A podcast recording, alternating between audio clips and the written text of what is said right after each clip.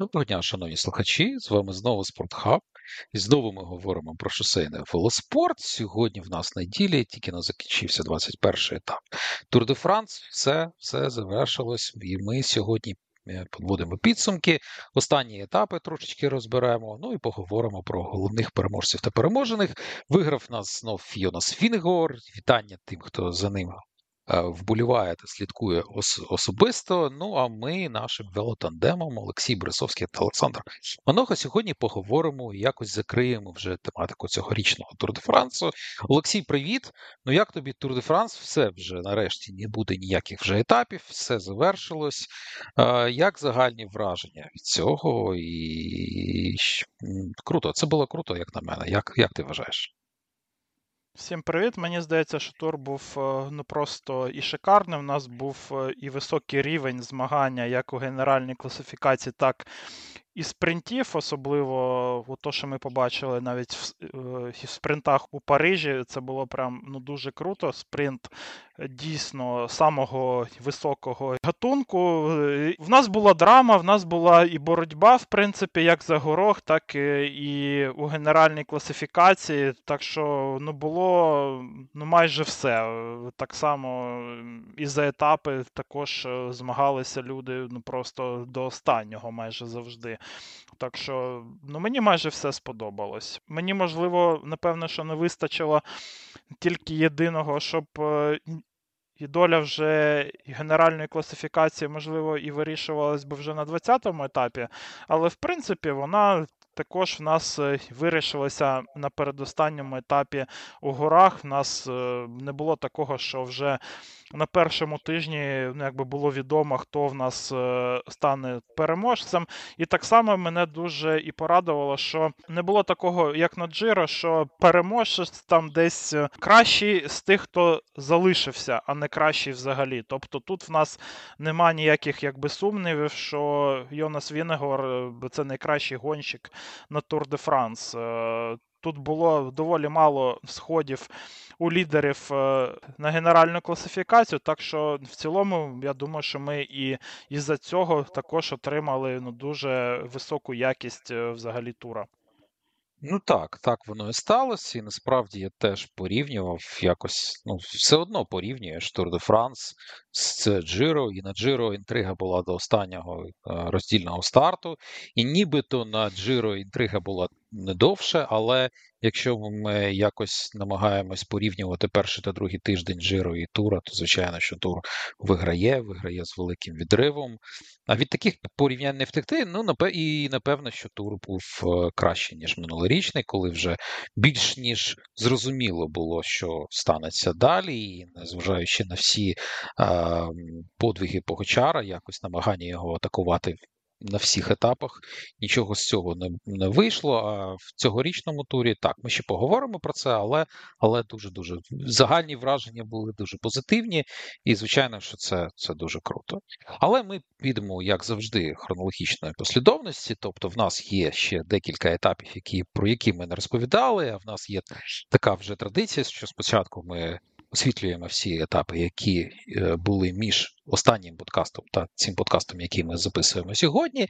Ну і спочатку почнемо ми з етапу номер 18. Е, На папері цей етап був під спринтерів, і вважалося, що після того, як вони відпочили, ну так, відпочили виживаючи в горах, в них буде додаткові якісь мотивація та додаткова можливість е, е, отримати свою перемогу, отримати перемогу для свого колективу. Але трошечки сталося так, що несподіванка сталася насправді, що відрив, досить сильний відрив, в який поїхали одразу три гонщики. е, Джонатан Абрамс з UNAX, Каспер Асгрін та Віктор Капенарец. Е, Їх е, пелотон майже наздогнав, і вже там за скільки? За три, за три кілометри до фінішу відрив був щось десь 8 секунд. Ну тобто їх мали з'їсти і мали з ними щось зробити, але цього не, не, не сталося, і вони доїхали до фінішу. Під час етапу також була дуже досить цікава а, ситуація, коли з групи е, полотону від'їхав Паскаль Ернкоф, е, якого почекав Віктор Камбенарець, і він був свіжіший, мабуть, що за всіх інших е, попутчиків в цьому відриві. Але але виграв Каспер Асгрін. Це була дуже крута перемога. І як так сталося, Олексій? Ну ось ми маємо скільки там 8 секунд за 3 кілометри до фінішу. Пелотон, який ніби наздоганяв, але не дуже наздоганяв цей відрив. І насправді перемога цього відрива досить несподівана, особливо якщо ми бачимо те, що було за 3-5 кілометрів до фінішу.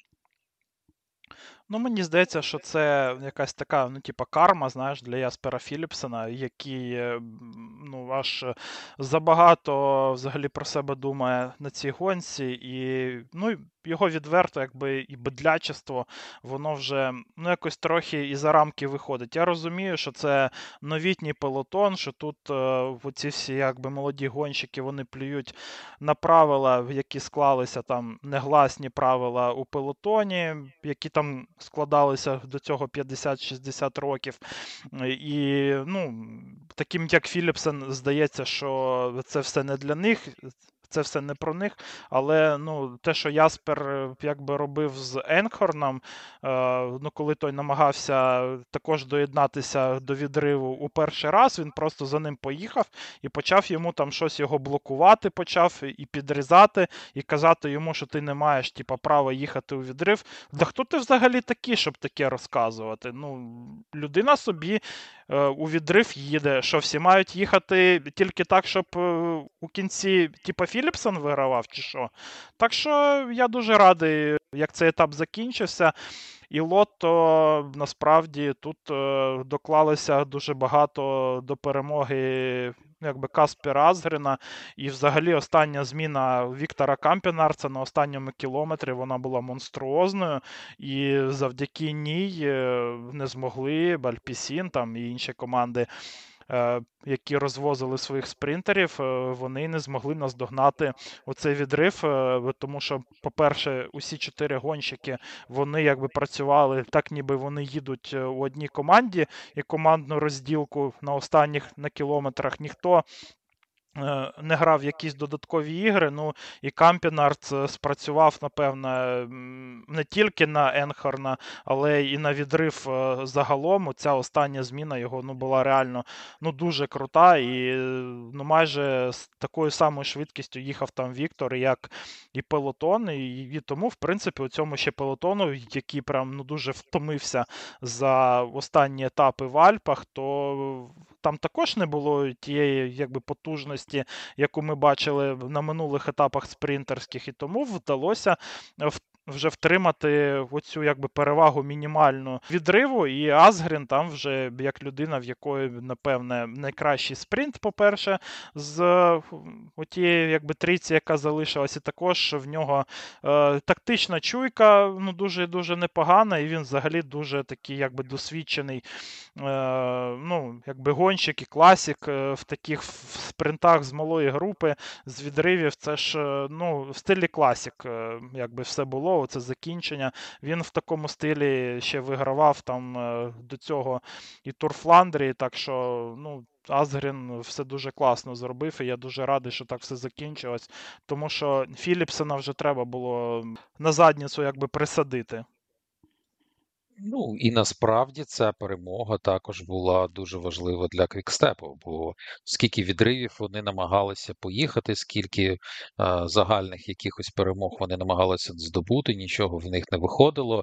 І саме Асгрін принес першу перемогу для Квікстепу на цьому гранд-турі, якось е, компенсуючи всі ті провали, які були в команди, бо жахливий, як на мене, Тур де Франс взагалі в них вийшов. І звичайно, що вони досить сильно готувалися для того, щоб зробити головним спринтером для себе Фабіо Якобсен. Він падав, потім він зійшов, і вся команда була вибудована на його спринти. Цього не сталося. Ну і потім, але Філіп також не зміг нічого продемонструвати в відривах. Ну він був сильним, але він не був найсильнішим на окремих етапах. Завжди якось е, не був найкращим. Ну і він залишився без перемоги. Це стало стало єдиною такою світлою плямою для квікстепу на цьогорічному Тур де Франції. А що стосується лото, то трошечки трошечки не вистачило їм. Були вони на цьому е, Тур де Франції тричі треті, е, тричі другі, перепрошую. Вперше е, друге місце зайняв на четвертому етапі Калі Бюен. Це було ще до скандалу, який був австралійці зі своїм колективом. Ну, по це, про це може ми трошечки пізніше поговоримо в якихось інших подкастах. А потім е, Ван Джилс, це, звичайно, цей перемога на гран коліб'є Міхала Квятковського. Саме тоді Максим був другим. Ну і знов таки ця, це друге місце Паскала. А, Трошечки не вистачило мені, але мені дуже сподобалася ця тактика з Кампенарсом, який почекав на нього, і потім вони разом поїхали. Кампенарс такий був головним розвозящим цього відриву. І звичайно, що саме це, як ти і сказав, вже стало головною а, запорукою того, що відрив виграв. Такий цікавий, цікавий насправді етап. Ну і подивимось, як Каспер Асгерін зможе продовжити свій сезон. Бо на початку він був не, те, що в найкращій формі, але тут він зміг і насправді одразу ми будуємо місток на наступний етап. Був наступний етап 19 де Каспер також отримав місце в трійці. Він був другим за Матео Бохоричем. Взагалі, цей етап був дуже-дуже крутий, е, зважаючи на спеку, незважаючи на втому. Він був зареєстрований з п'ятою найшвид... п'ятий найшвидший етап за всю історію Тур де Франс. Тобто найшвидший етап був в 99-му році 53 км на годину, а цей етап був 49,1 км на годину. І на швидший етап, і звичайно, що там була така міні-класика велоспорту, одноденна гонка така. І, звичайно, що в таких одноденних гонках найкраще з інших себе почувають гонщики, які для яких це не якась новина, які досить круто їздять саме одноденні гонки. Матео Махорич виграв, Каспер Асгрид був третім, і з ними разом їхав в головному відриві, бо там було декілька відривів, було декілька е, карколомних атак, але насправді ця трійця заступила за собою перші три місця, будучи найсильнішими на цьому етапі. І Бен О'Коннор, який стартував на спринті раніше за всіх, приїхав на третє місце. Ну це хоч щось від Бена, бо цей, звичайно, грантур дуже дуже важкий. Олексій, таке питання. Ну. Як тобі 19 етап з точки зору того, що також на папері це був етап для спринтерів, і також, як і на 18-му етапі, намагався Пелотон якось контролювати групу. цього не дуже вийшло. Ну і насправді в тих, в того було більше сил та бажання, вони так і змагалися за перемогу.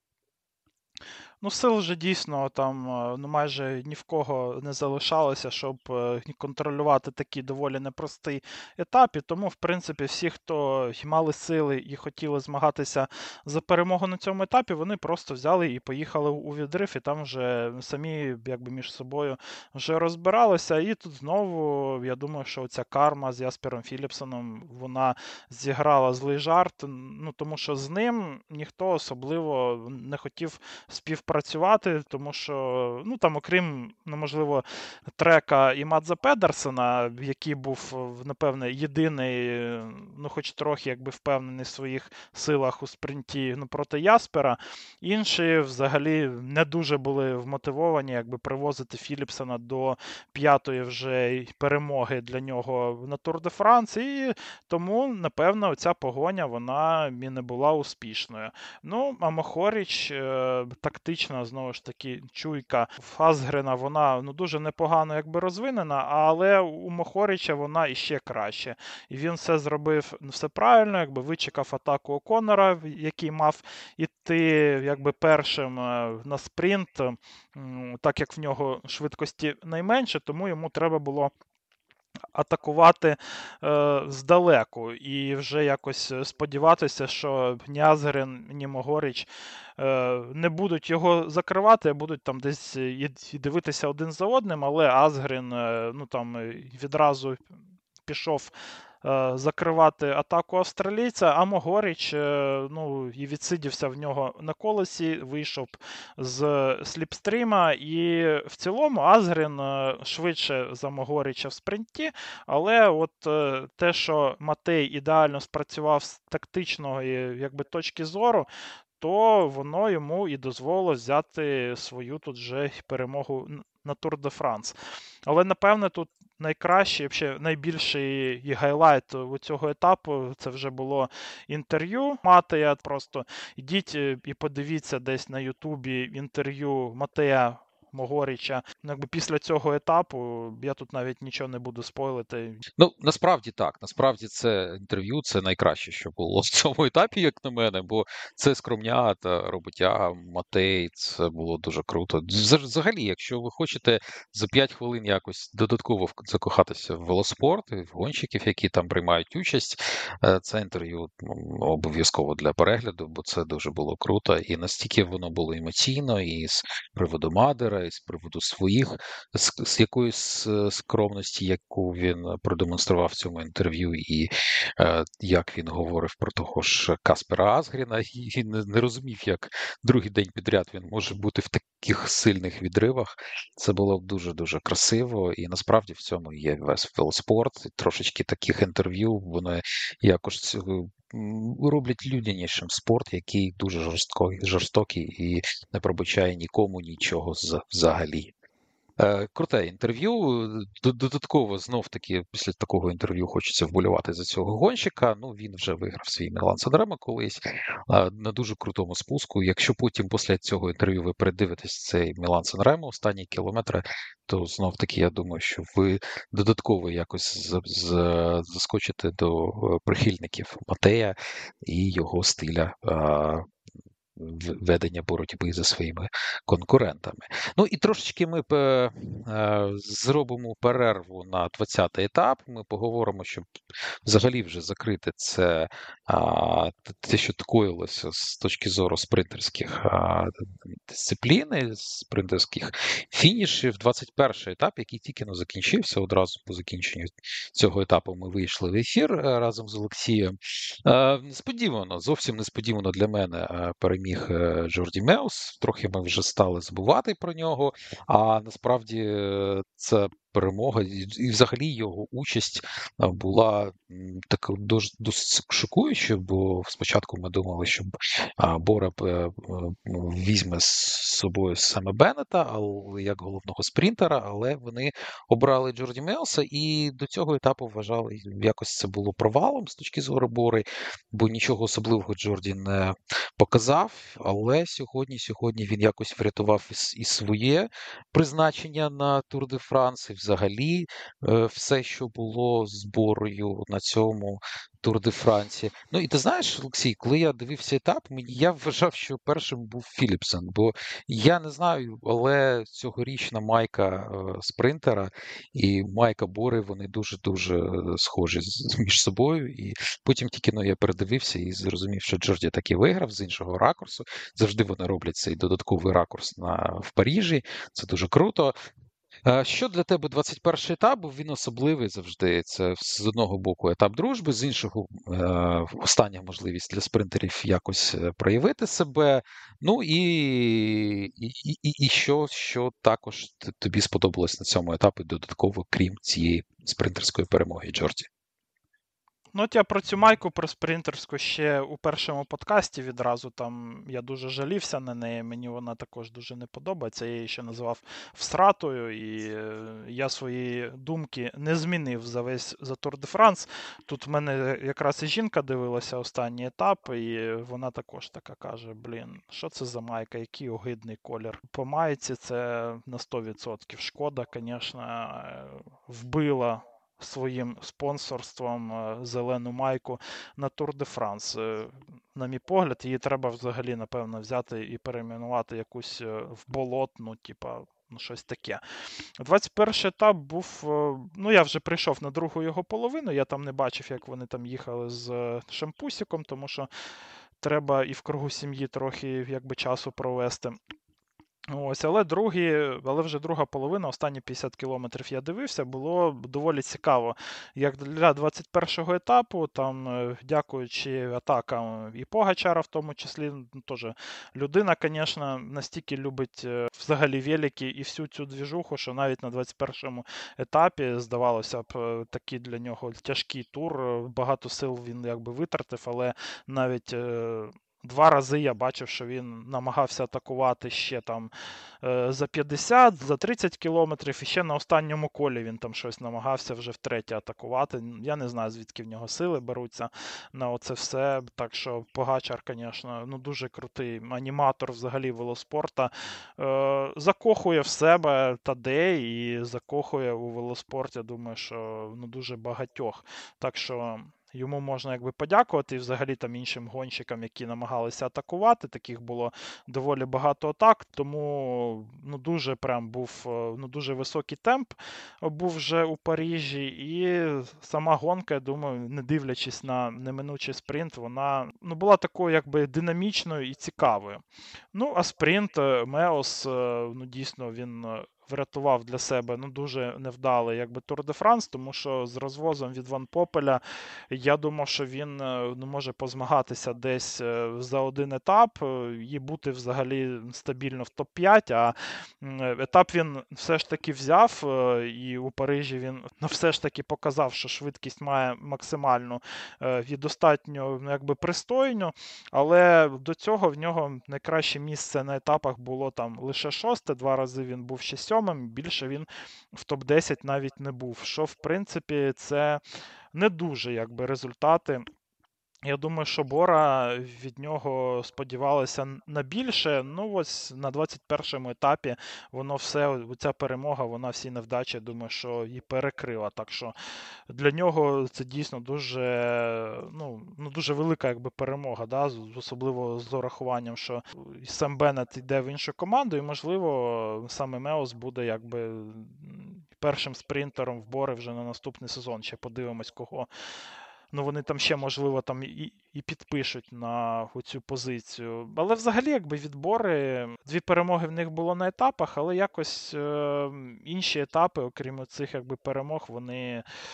Е, за різних причин е, ну, не дуже були, да, скажімо так. Індлі там, Індлі падав, дуже там е, йому було боляче, і це все зрозуміло. Я думаю, що Джай міг би показати набагато кращі результати, аби не те падіння. Ось спринти не дуже були вдалі. І взагалі, і по спринтам, що я для себе якби помітив, що Іван Попель е, якось не на дуже високому рівні був, е, е, не на тому рівні, до якого ми звикли, скажімо так. Тому що Ден Іван Попель він вважається одним з найкращих розганяльщиків світу. Там в топ-3 точно входить. Тобто зараз там це Мьоркав точно. Ден Іван Попель, ну і тепер, напевне, і Матьо Вандерпул також. Така якби трійця найкращих найкращих е, якби, розганяльщиків у світі наразі. І ось на Тур де Франс у Ван Попеля якось. Е, ну, також не вдавалося. Я не знаю, з яких причин.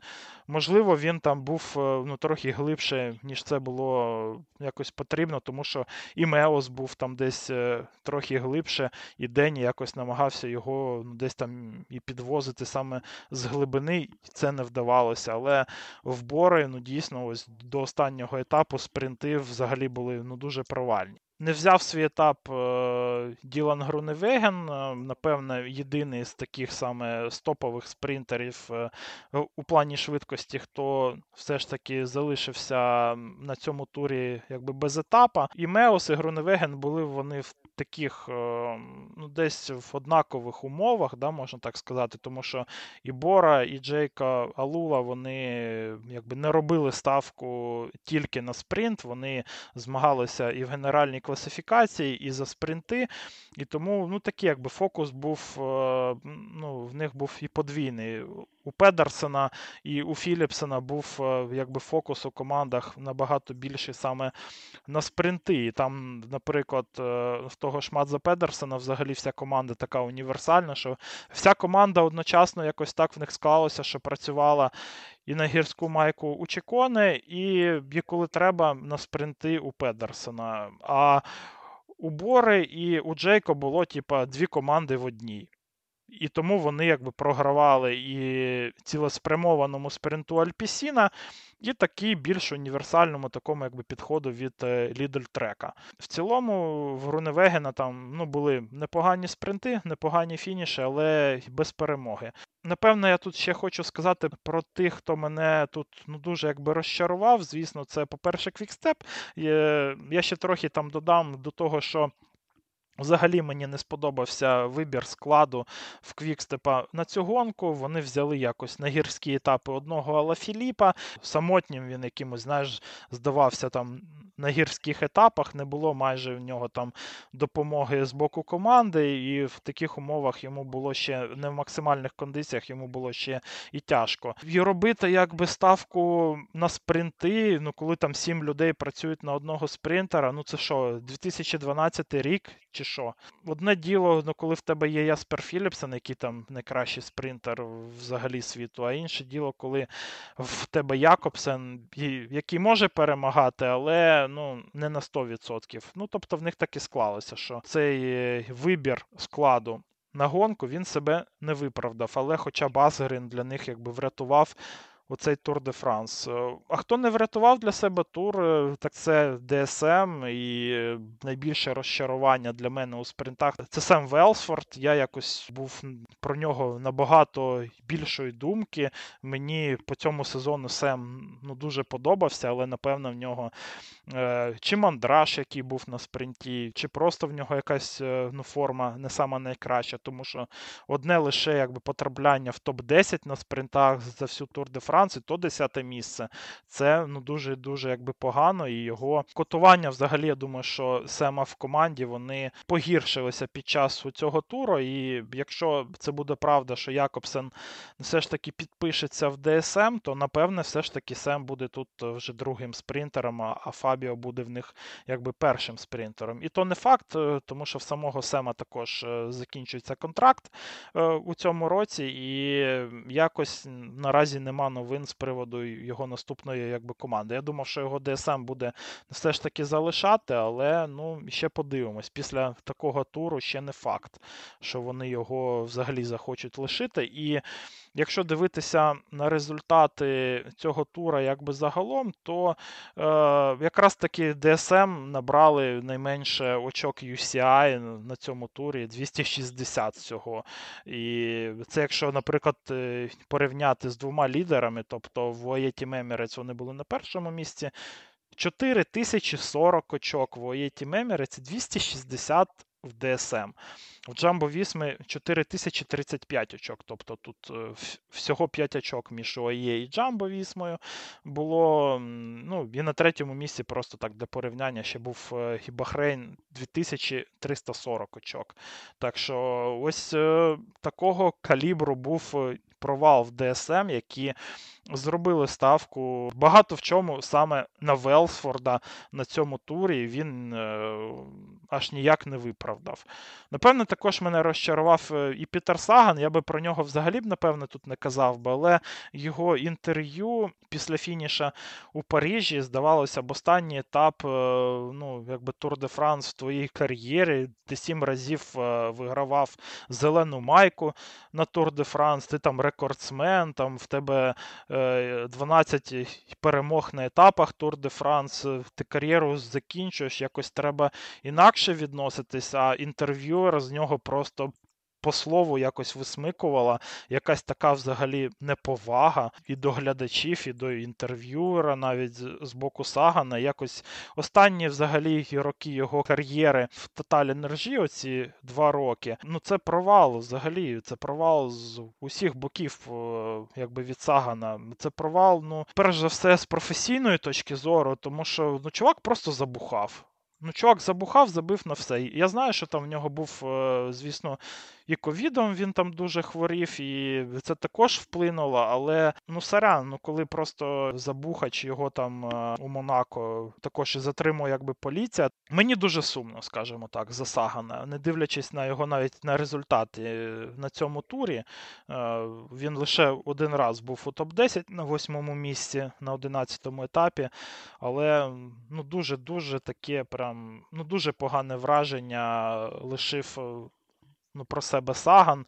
Особливо, якщо і порівнювати із Тібо Піно, який на контрасті також людина їде останній свій якби Тур де Франс у кар'єрі. Вони ж з одного року ще з Тібо Піно. Тібо Піно їхав Джиро, і на якому він якби свіжачку на турі, він постійно атакує, він постійно бореться, він ну реально професійно і дуже круто підготувався до останньої своєї якби гонки у кар'єрі. Він не виграв етап, але ну, ми постійно бачили Тібо, він ледь у топ-10 е, у генеральній класифікації там не заїхав. Ну там людина з фанатами спілкується, е, інтерв'ю дає нормальні, аніматор, якби гонки один з основних був. І на цьому контрасті просто саган обісраний. Ну, ладно.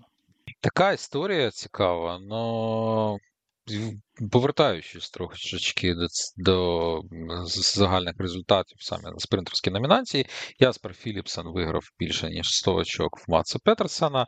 Мені трохи не вистачило якоїсь перемоги від Брайана Кокарта, тому тому що мені він подобався завжди. Ну, першу на спринтерських етапах перший, перша людина, в яку, в якого беруть, звичайно, що французькі журналісти інтерв'ю, це був Брайан, і він так дуже відверто, нічого я не розумію по-французьки, але якось він дуже відверто і дуже емоційно все розповідав, і якось додаткові бали симпатії від мене він отримав.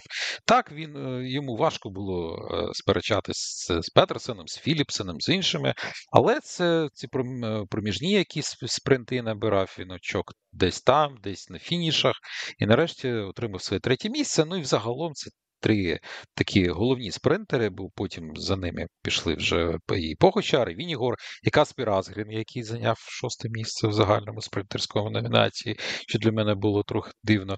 Хто мені не сподобався ще з спринтерів, це Біньмай Гірмай, взагалі Інтермаршей.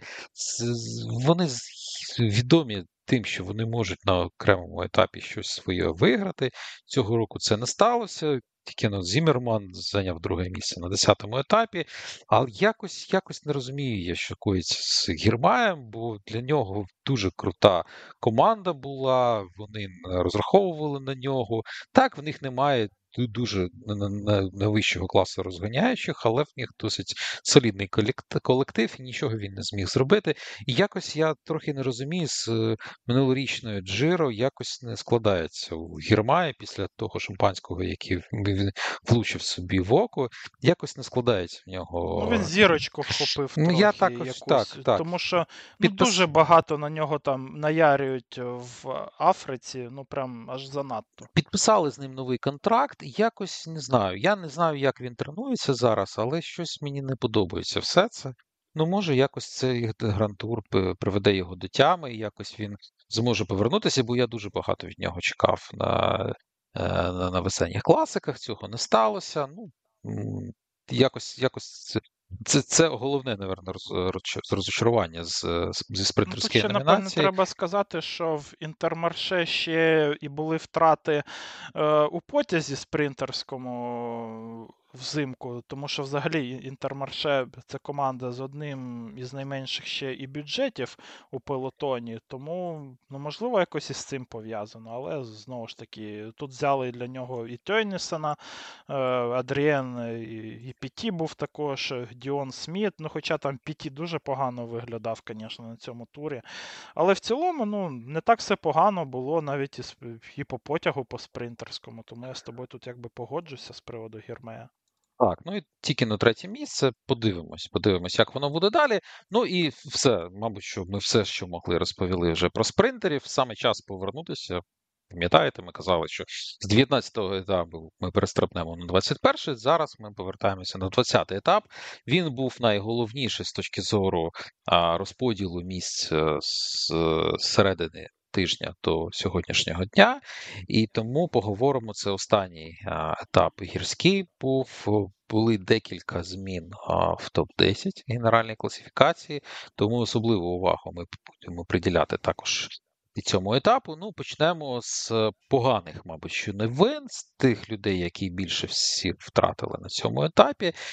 Через е, падіння Родрігіса та Кюса вони трошечки провалились в загальному заліку. Родрігіс, який намагався щось зробити з Адамом Єйцем, програв його брату Саймону Єйцу е, четверту позицію в загальному заліку. Ну а Сеп Кюс е, взагалі втратив місце в топ-10.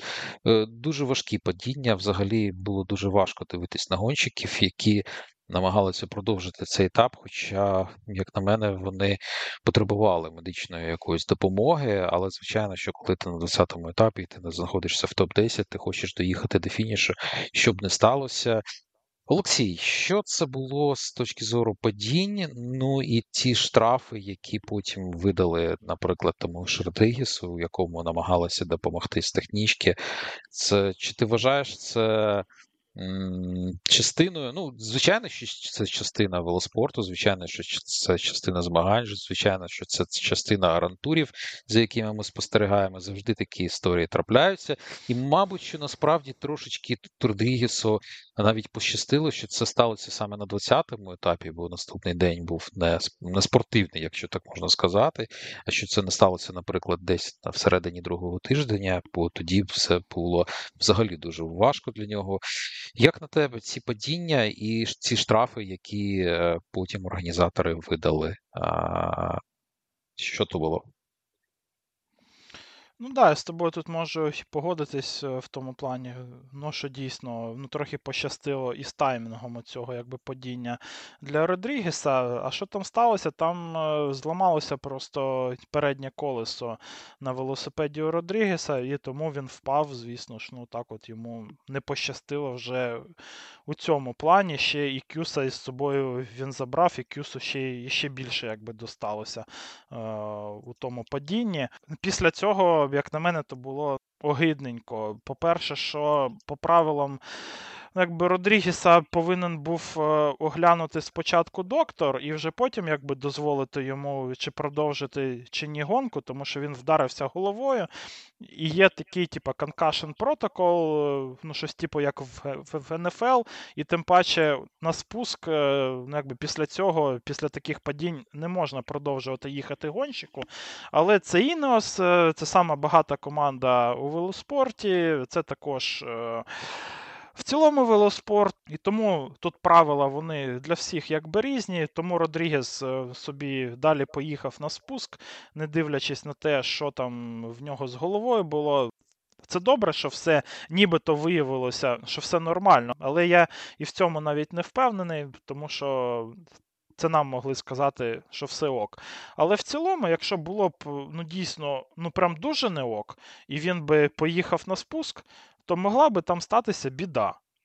І особливо, ну коли ми згадуємо, що сталося цього року із е, Джином Мейдером, ну я не думаю, що п'яте місце в генеральній класифікації воно того типу вартує. Це якось неправильно. І тим паче, ще й те, що вони робили з технічкою, його ще і везли тупо на технічці, але знову ж таки, не дай Бог би він там десь би трошки втратив керування. Він би ще і в ту, і технічку би впілявся. Це все добре, що все добре закінчилось, що він там доїхав е, до Парижа, але ну якось е, таке ставлення взагалі команди до свого гонщика. Ну, можливо, це тому, що він е, уходить вже в Movistar. На технічці його також там е, везли занадто в нагляк, е, дали всього 20 секунд, і тим паче вже це все зробили ще і після етапу. і Якраз таки там 20 секунд е, для нього це було нормально, тому що якщо б там дали якби 30 секунд, то в нього був би вже один час із Більбао. А на технічці, на мій погляд, його провезли все ж таки більше, ніж на оці 20 секунд. Тому що, коли він вже почав наздоганяти, то його відставання було у півтори хвилини. І наздогнати пелотон в той момент було не дуже легко. Тому мені здається, що Інос е, ось ну конкретно в цьому моменті, по-перше, що все купив, а по-друге, це взагалі якесь таке ну, ставлення до власного гонщика не саме правильне.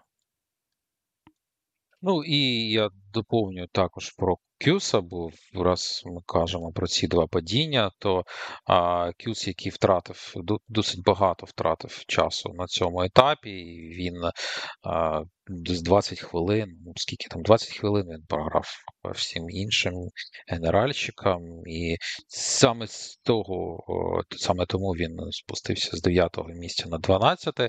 Що мені тут трошечки не сподобалось, не знаю, е, це те, що ніхто з Джумбовісми майже не допоміг йому дібратися до фінішу, стільки праці він робив для команди, е, і ніхто якось йому не допоміг. Я не знаю, чи могли вони йому якось допомогти, так, але це знов таки ми повертаємось до тієї тематики, про яку ти розповідав трошечки раніше. Цих якісь хрестометіння, якісь правила пелотоні.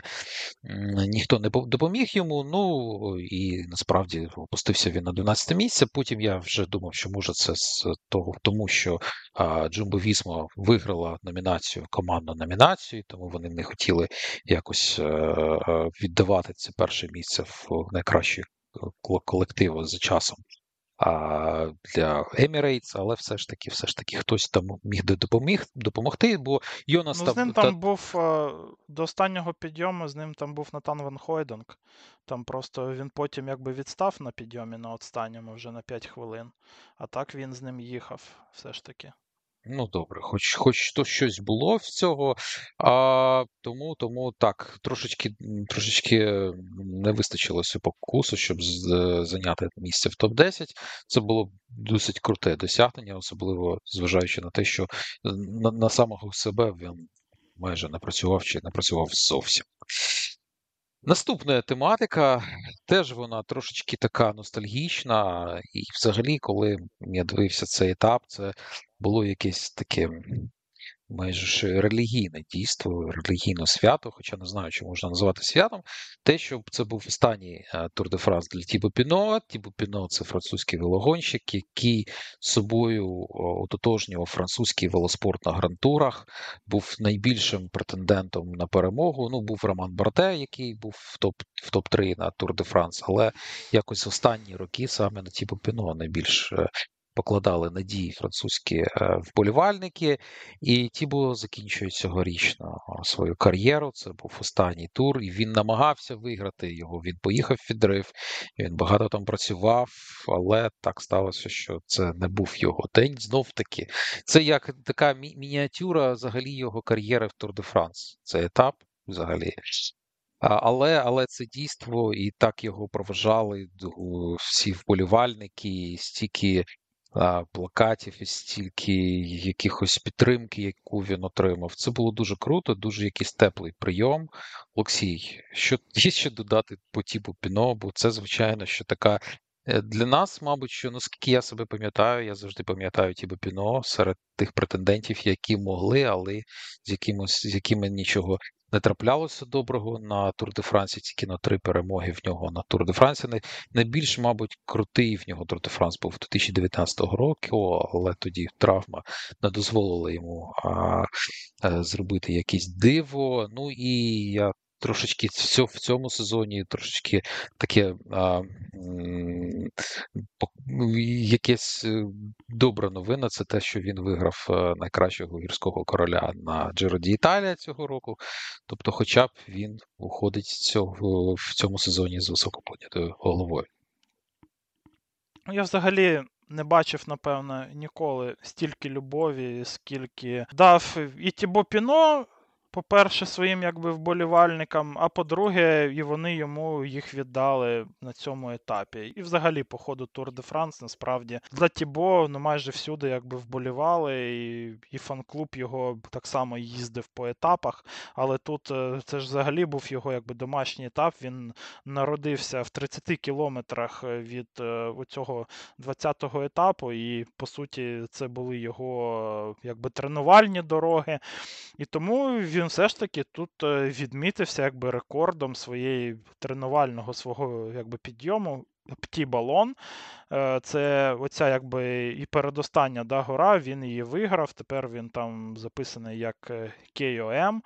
Так що не все ж таки невеличка, але перемога є. Але взагалі, знаєш, Тібо Піно це такий е, сумний митець, е, який начебто намагався, намагався, і також він е, і змагався з власними демонами по кар'єрі. Якщо ми згадаємо його там другий Тур де Франс, де він там дуже сильно впав на спуску, і після цього в нього були з цим ну, великі проблеми, але він там все ж таки впорався з цим, там брав навіть уроки там у гірськолижників для того, щоб якось подолати оці свої страхи на спуску, і у підсумку став одним з найкращих взагалі спусковиків е, світу, і всі забули про ці проблеми.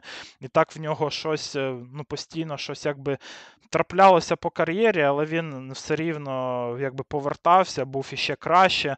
Е, йому, напевно, якби трошки не пощастило, що оця кінцівка його кар'єри вона просто потрапила на такий момент у велоспорті, ну, коли нове покоління оце все прийшло, е, яке явно на рівень якби краще всіх, що стала такою ще і крутою Джамбо Вісма. Ну, Джамбо Вісма наразі це, напевно, ще якась е, покращена, більш ефективна якби, версія Скаю, е, з якою змагатися ну, дуже тяжко. Так що тут якось е, Тібо Піно ще і з цим не пощастило, але загалом він е, по кар'єрі нам, напевно, запам'ятається тільки е, з гарної сторони. Це мій наразі улюблений гонщик у пелотоні. Мені дуже прикро і сумно, що він уходить.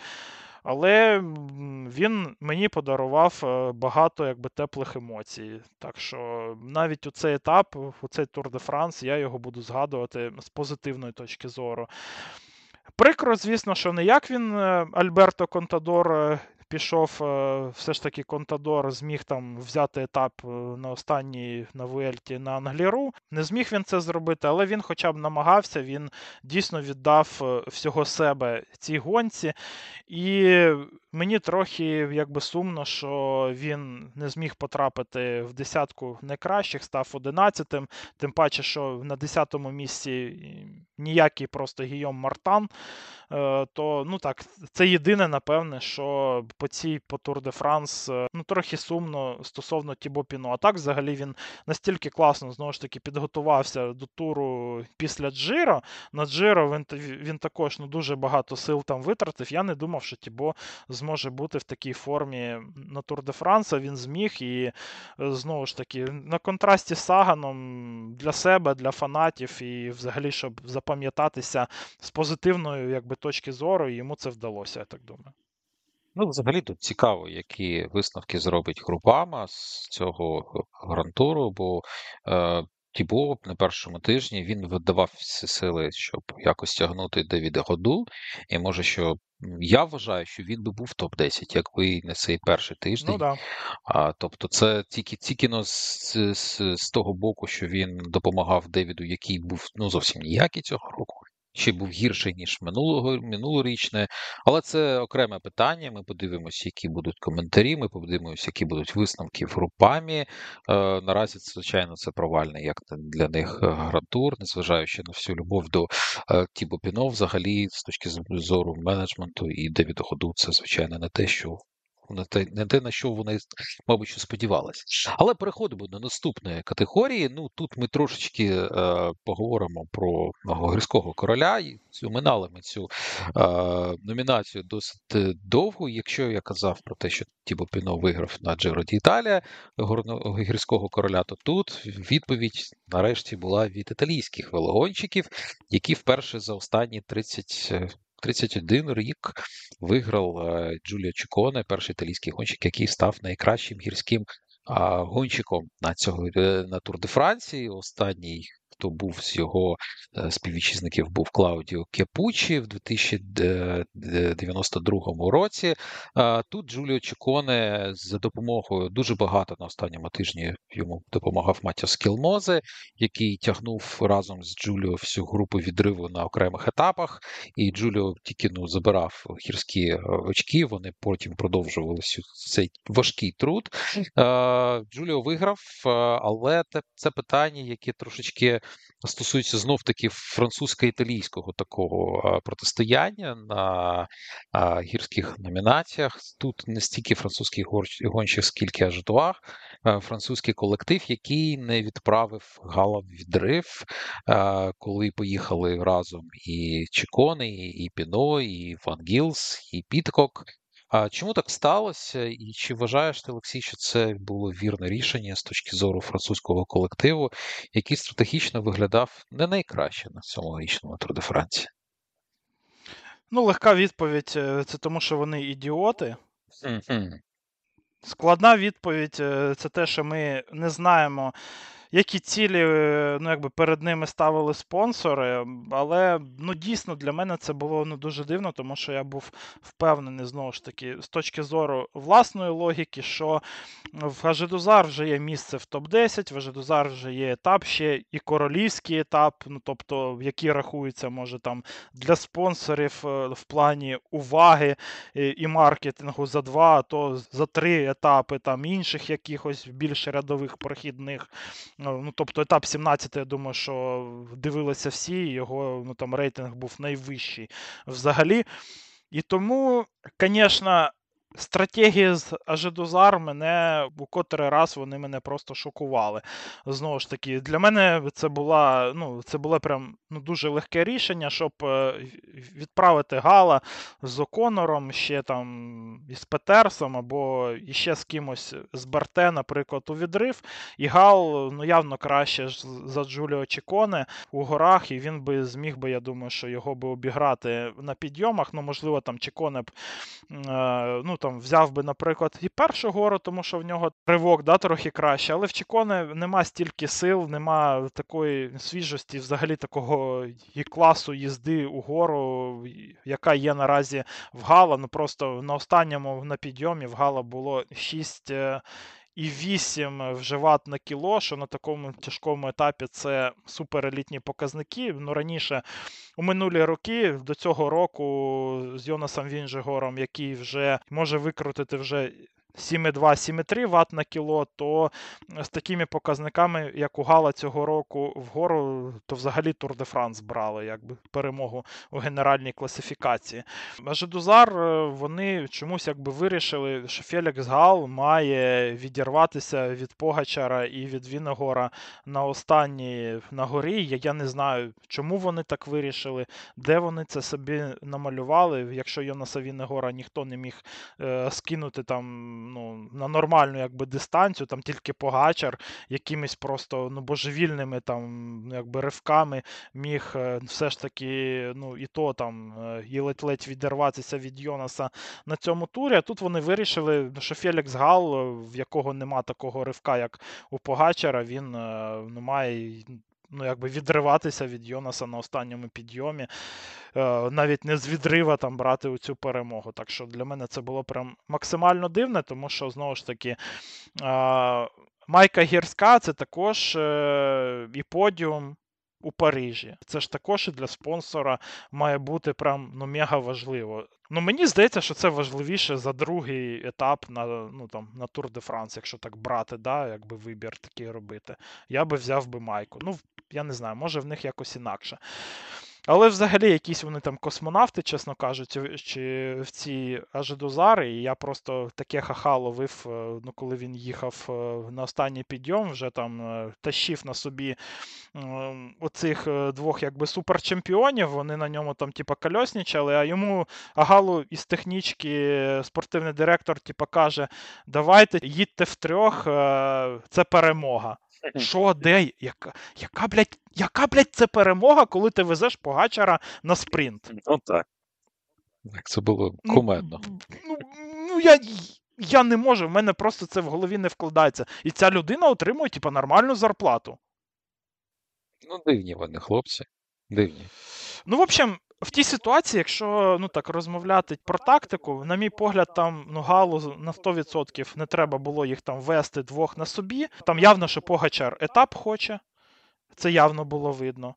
Але в нього була якби відмазка, що їде якби позаду, типа Адам Єйц. Ну, то треба було дати наздогнати Адаму Єйцу. Ну, вони все рівно це зробили.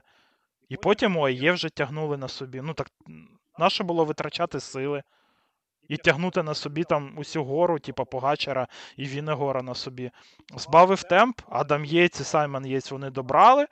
Нехай трохи попрацює, і ти пуляєш знову. Нафіга вести на собі? Єдиний шанс в Гала на перемогу було це атакувати і Погачара, і Вінегора, намагатися якусь дистанцію здобути. Явно, що Вінегор буде там е, і висіти на Погачарі. Тобто, вся задача була для Гала це скинути Погачара. Бо Вінегору, в принципі, було, ну там явно видно, що було йому, типа, пофіг на етап. Він реально не парився йому, аби там від нього, типа, Погачар не поїхав. Ну так е, нащо на собі вести? Взяв, скинув темп, навіть можна було не дочікуватись там Адама Єйця. Ну просто збавив темп і знову атакуєш. І дивишся, чи Погачар на тобі втримається. Навіть е, вони такого легкого е, тактичного маневру не зробили. Ну, в общем, це провал е, знову в Гажедузар з точки зору тактики. Ну, це реально космонавти якісь. Ну, Ну, типа, їде людина з Погачаром, а а вони йому кажуть із технічки: нормально, їдете втрьох, це перемога. Ну, слухай, ну взагалі, я з тобою погоджуюсь. Ну, Це цілком. один з самих взагалі кумедних моментів на цьому турі, по-моєму. Я погоджуюсь стосовно гірської майки, бо ніхто не пам'ятає про те, хто виграв скільки там етапів, але коли ми копросаємось в історичних якихось справках стосовно Джолія Чконе, то Клаудіо Кіпучі, 92-й рік, ми знов таки згадуємо його як переможця гірської майки. І, звичайно, що Якщо ми це це одна з найголовніших подіумних е, подій в Парижі, коли є фотографії твого гонщика гірської мається. Так, це це досить дивно. Ну а так, переміг, як ти вже сказав, е, Тадей Погачар. Е, тут головною такою полу ну, напівзіркою був Адам Єйц, який спочатку допоміг він разом з братом. Більше брат працював, мабуть, і Саймон більше працював на своє четверте місце. Він вони разом працювали на те, щоб е, скинути Карлоса Родригіса з четвертого місця загального заліку.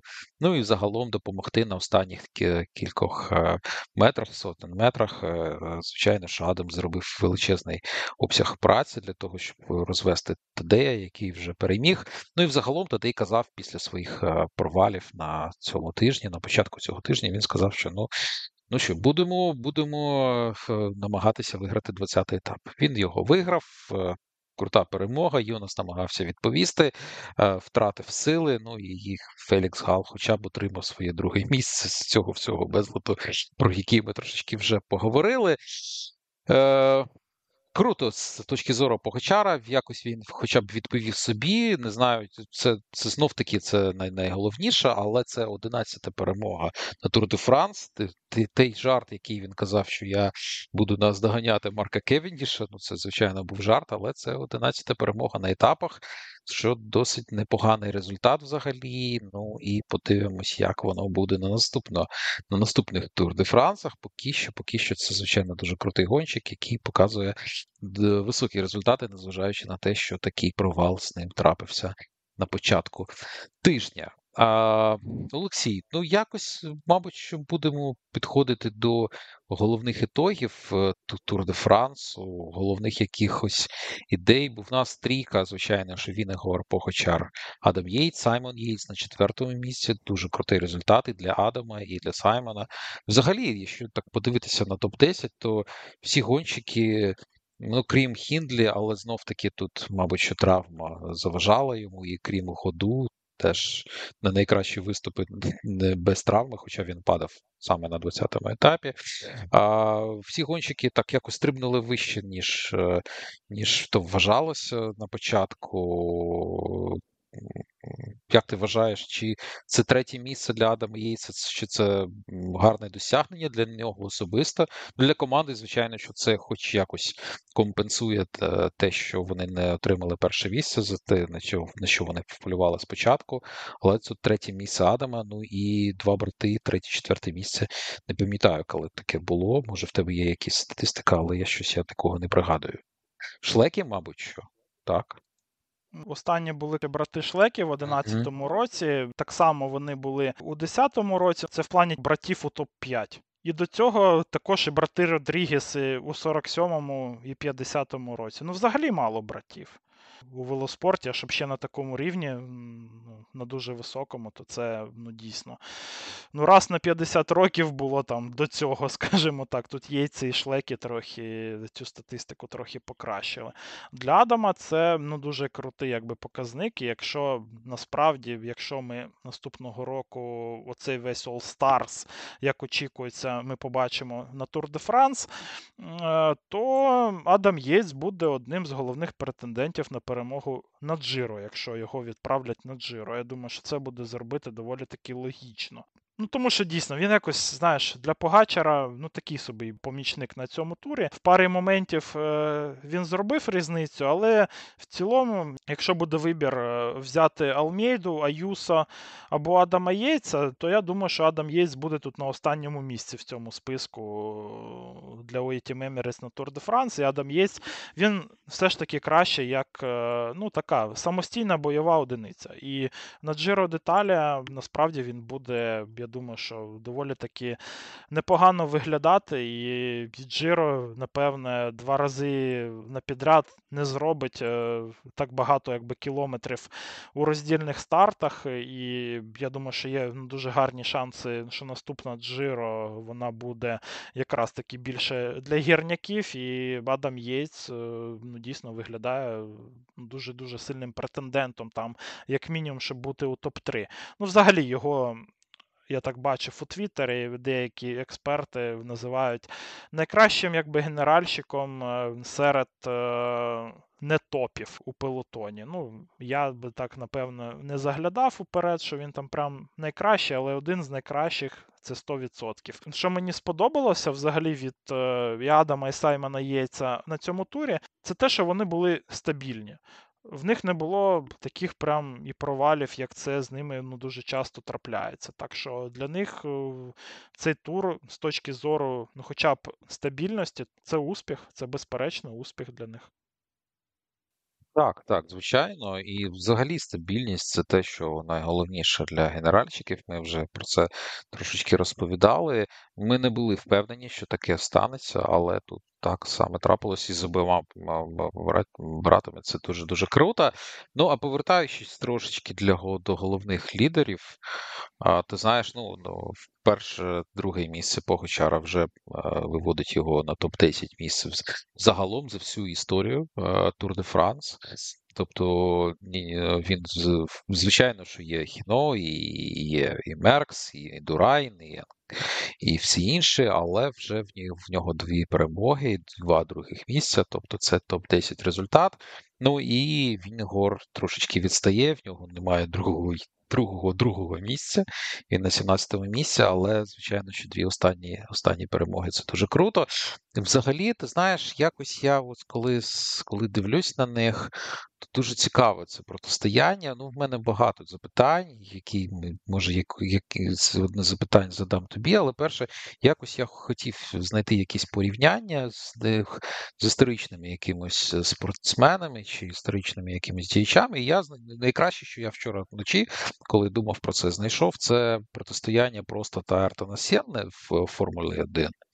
Бо дуже вони схожі якось за характерами з точки зору, тому що Прост був такий професор, він був такий, дуже розраховував все, дуже чітко все е, говорив. А Сена, звичайно, що був такий екстра, екстраординарна лічність, е, особистість, такий талант. Е, і ось якось є є якісь паралелі між ними та Віннегором.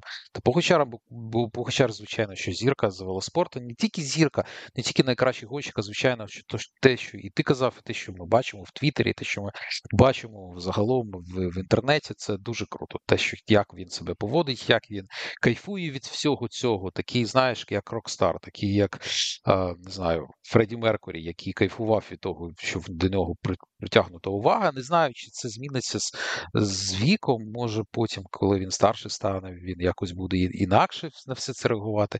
Але зараз це такий чистий, чистий, якийсь такий дуже дуже цікавий кейс, і йому в повна протилежність. Це Йонас Вінегор, який не має слабких днів, який дуже крутий, але він дуже закритий гонщик, і в цьому немає нічого поганого. Я сам такий трошечки така людина, але мене мені не дуже імпонують такі люди, бо я сам вже такий, мені цього вистачає. Мені вистачає цього в житті, але я але я дуже його розумію. Я дуже розумію, що ця така якась інтровертність в нього, така закритість в нього свій якийсь світ. І я, звичайно, що розумію, ще ну, мабуть, що я не розумію, через що він пройшов, щоб отримати цей успіх. Тому в мене немає ніяких зовсім до нього запитань, ніякої зовсім критики.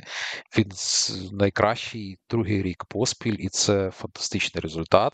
І питання, все ж таки, яке я хотів з тобою обговорити стосовно цих двох гонщиків. Ну, довго ми чекали на цю дуель, вона нарешті була на найвищому рівні. Я ось, наприклад, не вважаю, що Погочару на наступний рік має змінювати календар свій, а змінювати свої весняні класики. Бо я не дуже впевнений, чи якщо б Тадей був в найкращій формі, чи він міг би обігнати цього Вінегора. Ось як якось, ну я я завжди за те, мені він дуже подобається, я давно за ним спостерігаю, але якось я не вважаю, що це буде вірне рішення. Цьогорічне рішення, якби не це падіння останнє, якби не ця операція і його підготовка до тура, ну може менше був би е, якийсь результат між ними. Але я не вважаю, що це буде найкраще рішення для Тадея, якщо він скіпне так жорстоко е, весняний класики якщо він буде тренуватися тільки для тура, і уяви собі, якщо він готується весь рік до тура, їздить тільки на ті е, критерії Дефіне, там якісь інші гонки, які тільки підготовлюють гонщика для грандура, а потім знов програє Йонасу. А, Це це, це цікаве питання. Що ти вважаєш цього? Ну, це, Звичайно, що це перші кроки, це перші якісь відповіді, але вони найбільш яскраві після саме після е, фінішу Tour de France. Ну, треба дивитися знову ж таки, в якому стані буде Йонас наступного сезону, і взагалі який маршрут буде е, наступного року. Там, здається, буде взагалі Тур де Франс не з фінішем у Парижі. Буде останній етап е, це роздільний старт е, в Ніцці. Щось таке там має бути прям е, ну, дуже цікаве. Тобто, знову ця розділка з пагорбами, і розділка технічна. Таке має нагадувати оцей роздільний старт, який Йонас Вінжегор дуже впевнено виграв. Так що ще подивимося, що там буде. Але взагалі. Я думаю, що Тадей найбільше ну, ну, саме програє Йонасу не просто індивідуально, а командно. Саме по організації, по структурі взагалі команди. Тому що склад і бюджет е, це все також є в Мемерець на дуже високому рівні, але ми знову ж таки ми повертаємося до коренів. Мемерець це Лямпре Дайкін. Така була команда ще раніше, і, італійська. І як всі італійці, там ще структура ну, дуже там збереглася, не дивлячись на те, що вони також там Алана Пайпера брали, ще там е, багато ну, там різних діячів, які більш типу, фундаментальний підхід е, до ведення справ е, ставили у команді. Але все рівно духовно це лямпре.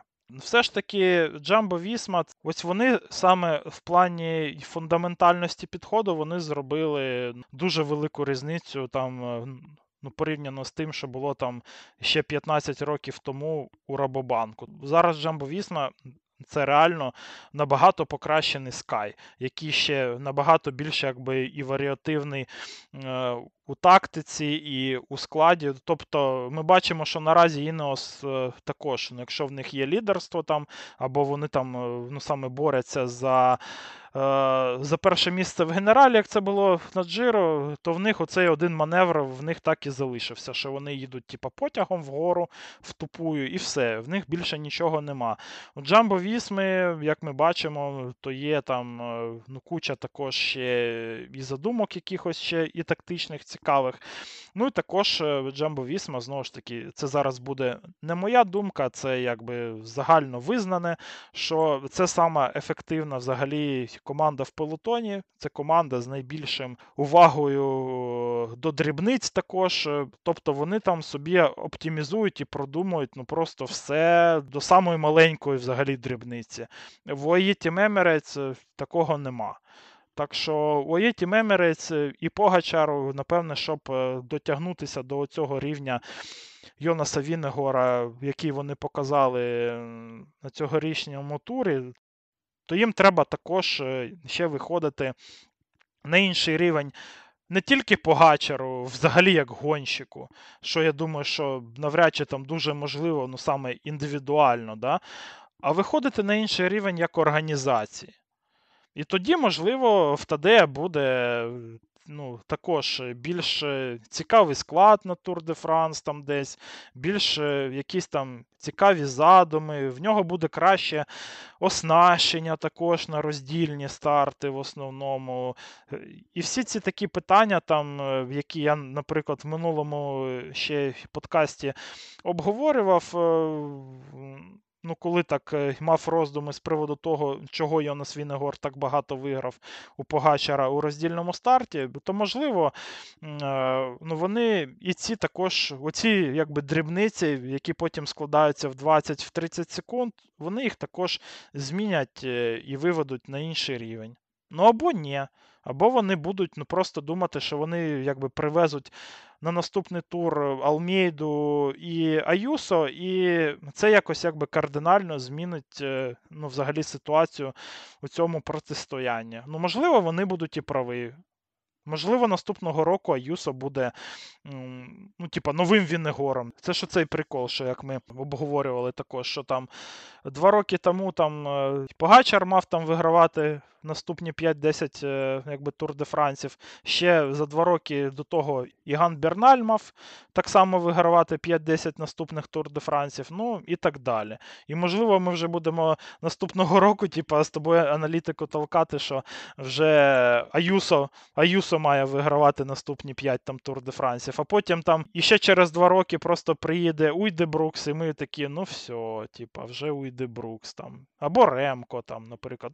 Загальний якби мій посил в тому, що Оєті Мемірець наразі просто тупо організаційно не дотягують до рівня Джамбо Вісми як е, франчайз, як типа команда, організація. Так що воно не тільки Тадей Погачар змагається один на один з Йонасом Віннегором, не тільки сам склад Оєті Мемірець змагається складом е, Джамбо Вісми.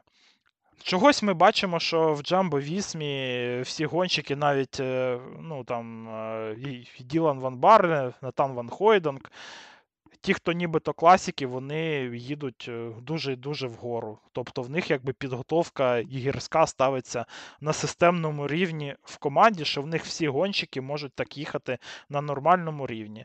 Чогось ми в інших командах е, на такому рівні ми цього не бачимо. Тобто це було десь в Вінеосі в Але знову ж таки, Джамбо Вісма оцю підготовку вони також на новий рівень вивели.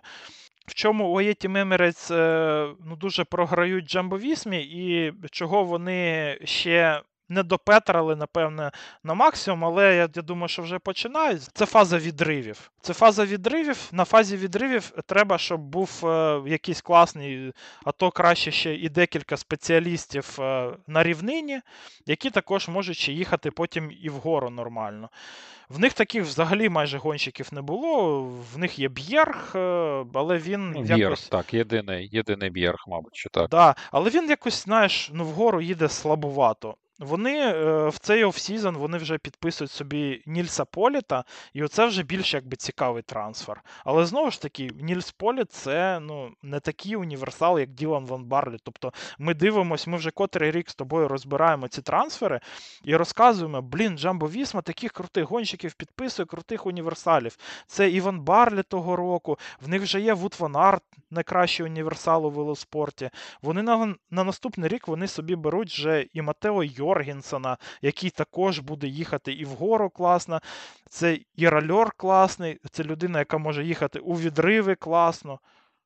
Чому у Team Emirates не підписують таких якби гонщиків? Чому вони постійно собі беруть якихось ну, дуже вузьких собі спеціалістів?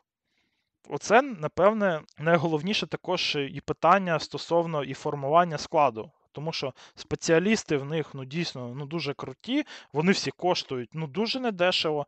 Але м, на виході ми отримуємо те, що коли треба їхати у відрив не на рівнинному етапі, в них туди ну, тупо немає якби куди відправити. І знову мучиться той Марк Солєр, якому ну, ну відверто тяжко. Ну, взагалі, їх е, трансферна політика.